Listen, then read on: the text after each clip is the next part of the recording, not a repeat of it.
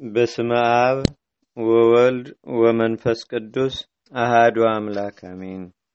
ሦስት ስም አንድ እግዚአብሔር ጥንት ፍጻሜ የሌለበት እርሱ ቢችል እንጂ እርሱን ማንም ሊቃወመው ችሎታ የሌለው በሥጋ በነፍስ በሰማይም በምድርም ያሉትን ፍጥረታት ፈጥሮ በየስርዓታቸው ያኖራቸው ዳርቻ ወይም ወሰን የሌለው ዓለም ከመፈጠሩ አስቀድሞ በአንድነቱ በሦስትነቱ ያለ ለዘላለም በህልውናው ጸንቶ የሚኖር ያገኘው የሌለ የሚያገኘውም የማይኖር ራሱን በራሱ የሚያውቅ ማንም ሊያውቀው የማይችል መንግስቱ የማያልፍ ሀያልነቱን ሊቋቋሙት የማይቻል አንድ አምላክ በሚሆን በአብ በወልድ በመንፈስ ቅዱስ ስም አምነን በመጋቢት አስራ አራት ቀን የሚነበብ የሚጸለይ የብፁዕ ወቅዱስ አባታችን የአቡነ አረጋዊ ገድልን ማንበብ እንጀምራለን።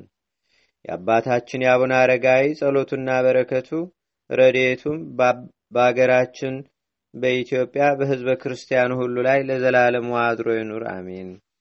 ከዚህ በኋላ የካሌብ ልጅ አጼ ገብረ መስቀል ነገሰና መንበረ መንግስትን ይዞ ተቀመጠ። ባዚም በነገሰ በስምንተኛው ዘመነ መንግስት ክርስቶስ በስጋ ከድንግል ተወለደ። ከባዚን ጀምሮ የክርስትናን ሃይማኖት የተቀበሉ እስከ አብርሃ ወአጽብሃ ድረስ የነገሱት አስራ ዘጠኝ ነገስታት ናቸው። ዘመነ መንግስታቸውም ሁለት መቶ አርባ ዓመት ነው።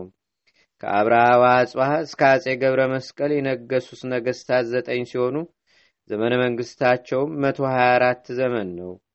በጠቅላላው ከዚህ በላይ የነገሱት ነገስታት የመንግስታቸው ዘመን ሶስት መቶ ስልሳ ስምንት ነው። ንጉሡ አጼ ገብረ መስቀል በእውነተኝነትና በቅንነት ነገሰ። አመራሩም በአህጉሪቷ ጽንፍ እስከ ጽንፍ ደረሰ። በዘመኑ ሁሉ መንግስቱን የሚቃወም አልተነሳም። እርሱም ቤተ ክርስቲያን ከመስራት በስተቀር ለጦርነት የተንቀሳቀሰበት ወይም ወደ ጦር ግንባር የዘመተበት ጊዜ የለም። እርሱ በሰላምና በፍቅር ዘመን በመንገሱም ጥሩ ዕድል ገጥሞታልና የአባታችን የአቡነ አረጋዊ ልመናው አማላጅነቱ በአገራችን በኢትዮጵያ በህዝበ ክርስቲያኑ ሁሉ ላይ ለዘላለሙ አድሮ ይኑር፣ አሜን። ብፁዕና ክቡር የሚሆን አባታችን ወደ አቡነ አረጋዊ ዘንድ ብዙ ሰዎች ትምህርቱን ለመስማትና ታምራቱንም ለማየት ይመጡ ነበር። ከትምህርት በኋላ በብቸኝነት ጸሎት ያደርግ ዘንድ ፋታ አይሰጡትም፣ ከበው ያስቸግሩታል። ከእነርሱም ተለይቶ ይሰወር ዘንድ አያሰናብቱትም። እርሱም ስለ ትጋታቸውና ስለ ፍቅራቸው ፈጽሞ ያደንቅ ነበር። ለእኛና ከእኛም በኋላ ለሚነሱ ትውልድ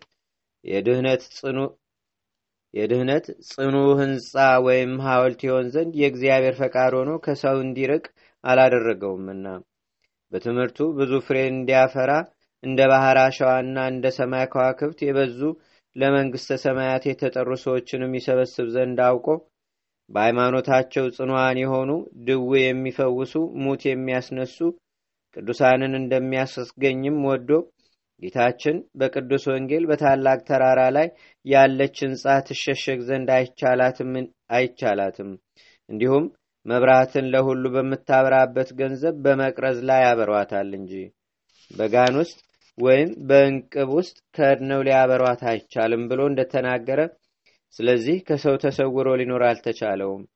ከታምራቱና በትሩፋቱ በነገስታቱና በጳጳሳቱ በታላላቁና በታናናሹም ዘንድ ታወቀ።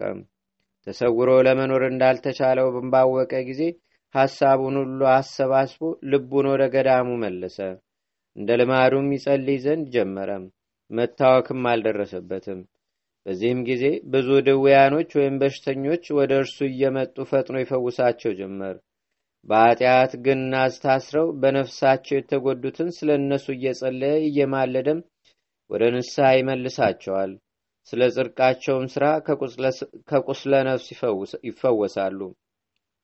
የአባታችን የአቡነ አረጋዊ ጸሎቱና በረከቱ በአገራችን በኢትዮጵያ በሕዝበ ክርስቲያኑ ሁሉ ላይ ለዘላለሙ አድሮ ይኑር፣ አሜን። ኢትዮጵያዊ ንጉሥ አጼ ገብረ መስቀል በነገሰበት ዓመት መንግስቱን ይባርክለትና ስለ ቤተ መቅደሱ ህንፃና ሌላም ልዩ ሐሳቡን ይደግፍለትና ይታስፈጽምለትም ዘንድ ወደ አባታችን ወደ አቡነ አረጋዊ ሄድ ዘንድ ተነሳ። ከዚያም ሲሄድ ደብረ ዳሞ ፈጥኖ ደረሰና ሰራዊቱን ከእግረ ደብር ወይም ከተራራው ስር ትቶ ከጥቂት የተመረጡ ሰዎች ጋር አባታችን አቡነ አረጋዊ ካለበት ተራራ ላይ ወጣ። ከብፁዕ አባታችን ከአቡነ አረጋዊ ከእግሩ በታችም ሰገደ። በመንፈሳዊ ሰላምታም እጅ ነሳና አባቴ ሆይ እኔን ባሪያህን መንግስቴንና ሕዝቤንም ሰራዊቱንም ሁሉ ባርክ እያለ አጥብቆ ማለደው።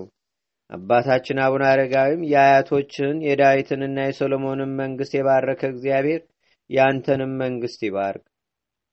ገናና ገናናና ታላቅ የሆነ የአባትህን የካሌብን መንግስት የባረከ እግዚአብሔር ያንተንም መንግስት ይባርክ። ዘመንህን ያርዝምልም፣ ሰራዊትህንም ይጠብቅ። ጠላቶችህን በእጅህ ጭብጥ በእግርህ ጠላቶችህን በእጅህ ጨብጥ በእግርህ ጠላቶችህንም በእጅህ ጭብጥ በእግርህም እርግጥ አድርጎ ያስገዛልህ። ለቤተ ክርስቲያን ባሎቻቸው ለሞቱባቸውና ረዳት ለሌላቸው ባልቴቶች ለሞት ልጆችም የምታስብና የምትረዳ ያድርግህ ብሎ ባረከው። ኢትዮጵያዊ ንጉሥ አጼ ገብረ መስቀልም ራሱን ዝቅ አድርጎ አሜን፣ በእውነት እንደ ቃልህ ይደረግልኝ በማለት ቡራኬውን ተቀበለ። መንግስቱ ስለሚጸናበትና ጠላቶቹን በሚደመስስበት ጉዳይም አንድ ላይ ሆነው ሲመካከሩ ሰነበቱ። ከዚህ በኋላ ንጉሡ አጼ ገብረ መስቀል አባታችን አቡነ አረጋዊን አባቴ ሆይ በየትኛው ቦታ ላይ ቤተ ክርስቲያንህን አሳንስ ዘንድ ትፈቅዳለህ? እስኪ አመላክተኝ አለው።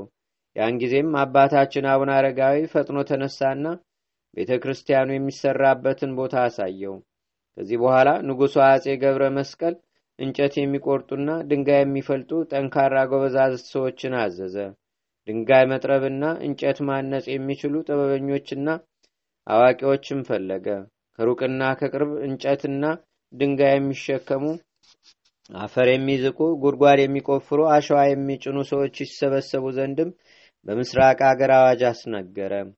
ዳግመኛም ለቤተ ክርስቲያኑ ሥራ እንጨቱንና ድንጋዩን ሰዎቹ ተሸክመው እንስሶቹ ተጭነው የሚወጡበትን የጎኑ ስፋት ሰባት ሰባት ክንድ የሆነ እንደ ፎቅ ቤት መውጫው ያለ ደረጃ ወይም መሰላል ከእንጨትና ከድንጋይ ይሰሩ ዘንድም አዘዘ።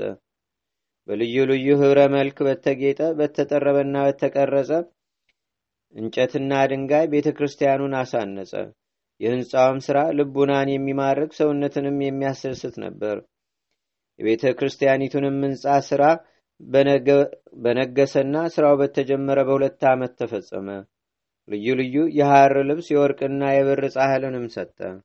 አስራ ሁለት የወርቅና የብር መስቀል በወርቅና በብር የተደጎሰ የጌታችን የኢየሱስ ክርስቶስን ወንጌል የቅዱስ ጳውሎስ መልእክትና የሐዋርያት ሥራ በወርቅና በብር የተደጎሰ የሐር መጋረጃ ሌላም በየአይነቱ ሰጥቶ ቤተ ክርስቲያኒቱን አከበራት፣ ከፍ ከፍም አደረጋት። እርሷ የመጀመሪያ ናትና ርዕሰ አድባራት ወይም የአድባራት ሁሉ የበላይ የምትሆን ከአክሱም በስተቀር ከቤተ ክርስቲያናት ወገን ከእሷ በፊት በወርቅ የተሠራ የለምና ከቤተ መንግሥቱ ይዞ የመጣውን ነዋየ ቅድሳት ሁሉም ሰጠ። ዳግም ጳጳስ አምጥቶም አስባረካት። ከማኅበረ በኩር ያመጣውንም ታቦት አስገብቶ በቅባ ሜሮን አተማት።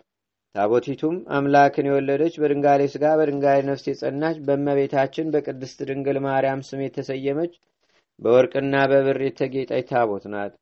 በዚያን ጊዜ ንጉሡ አጼ ገብረ መስቀልና ጳጳሱ አባታችን አቡነ አረጋዊ ቀድሶ ያቆርባቸው ዘንድ ለመኑት። እርሱም ቅንቱት የዋህና ርኅሩህ ነውና እሺ በጎ አላቸው። ይቀድስም ዘንድ በገባ ጊዜ መላእክት ነዋየ ቅድሳቱን ወይም ልብሰ ተክህኖውን ሙቀት ያልተለየውን ህብስትና ወይኑንም በጽዋ አድርገው ለቅዳሴው ስነ ስርዓት የሚያስፈልገውን ሁሉ ከሰማይ አወረዱለት። መንፈስ ቅዱስም ህዝቡ ሁሉ በግልጥ እያየው በቁርባኑ ወይም በመሰዊያው ላይ ወረደ። በዚያን ጊዜ ንጉሱና ጳጳሱ በዚያ የነበሩ ሰዎችም ሁሉ የክርስቶስን ክቡር ደሙን ቅዱስ ሥጋውን ተቀበሉ። ጌታችንና አምላካችን መድኃኒታችን ኢየሱስ ክርስቶስም በአባታችን በአቡነ አረጋዊ እጅ ሥጋውን ደሙን የተቀበሉትን ሁሉ አስራት አድርጎ በቃል ኪዳን ሰጠው። ይህንንም ታላቅ ምስጢር ከእሱ በቀር ማንም ያወቀ አልነበረም።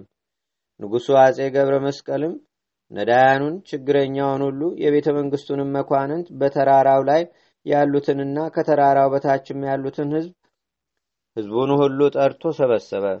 ከዚያም ቅድስት ስለምትሆን ቤተ ክርስቲያን ስርዓተ ቅዳሴ ለተራበ በማብላት ለታረዘ በማልበስ ለተሰበሰበው ህዝብ ሁሉ ታላቅ ግብዣ በማድረግ በዚያች ዕለትና ሌሊት ታላቅ በዓል አድርጎ አላደረም።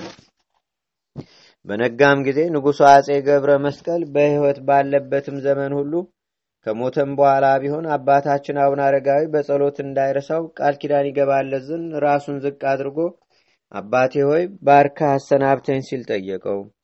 አባታችን አቡነ አረጋዊም ንዑዳንና ክቡራን የሚሆኑ እጆቹን በንጉሡ በአጼ ገብረ መስቀል ራስ ላይ ጭኖ የነቢያትና የሐዋርያት የጻድቃንና የሰማዕታት ይልቁንም አምላክን የወለደች የእመቤታችን የቅድስተ ቅዱሳን የድንግል ማርያም በረከት በአንተ ላይ ይደር ሲል ባረከው። ከምድር ነገስታት ሁሉ እጅግ አስፈሪ የሆነ ግርማ ይኑርህ፣ ስምህም በመንግሥተ ሰማያት በሕይወት መዝገብ ይጻፍልህ ብሎ ባረከው። እርሱም አሜን ይደረግልኝ አለ። የአባታችን የአቡነ አረጋዊ ረድኤትና በረከት በአገራችን በኢትዮጵያ በሕዝበ ክርስቲያኑ ሁሉ ላይ ለዘላለሙ አድሮ ይኑር፣ አሜን። አቤቱ ጌታችንና አምላካችን መድኃኒታችን ኢየሱስ ክርስቶስ ሆይ ከብልጽግናቸው ብዛት የተነሳ ብዙ መባ ካገቡት ይልቅ የዳያይቱን አነስተኛ መባ እንደተቀበልክ ለሁልጊዜም የሚያገለግሉ አላፍ መላእክትን እያሳሰብን በችግራችን ጊዜ የምናቀርብልህን ምስጋና ተቀበል። ቅዱሳን ነቢያት፣ የወንጌል ሰባኪያን ሐዋርያት፣ ሰማዕታትና ጻድቃን፣ ትጉሃን መላእክትና ፍጹማን ደናግል እንዲሁም ደጋጎች መነኮሳት ሆይ ልጅ አዋቂ ሳይለይ የምንሰበሰብባትን ይህችን የጉባኤ ቦታ አባርኩም። ይህን መጽሐፍ ወረቀቱን አዘጋጅቶ ብራና ደምጾ ብዕር ቀርጾ የጻፈውና ያጻፈውን ወይም በማኅተም ያሳተመውን ከግዕዝ ወደ አማርኛም የተረጎመውን ቃለ ንባቡንም በእርጋታ መንፈስና በተመስጦ ሕሊና የሰማውን ያደመጠውንም በደለኛና ሁሉን በአማላጅነቷ የምታስምር በጌታችንና በአምላካችን በመድኃኒታችን በኢየሱስ ክርስቶስ እናቱ በቅድስተ ቅዱሳን በድንግል ማርያም ጸሎት ጌታችንና አምላካችን መድኃኒታችን ኢየሱስ ክርስቶስ በአባታችን በአቡነ አረጋዊም ጸሎት አገራችን ኢትዮጵያን ሕዝበ ክርስቲያኑን ሁሉ በቸርነቱ ይጎብኘን ለዘላለሙ አሜን። አቡነ ዘበሰማያት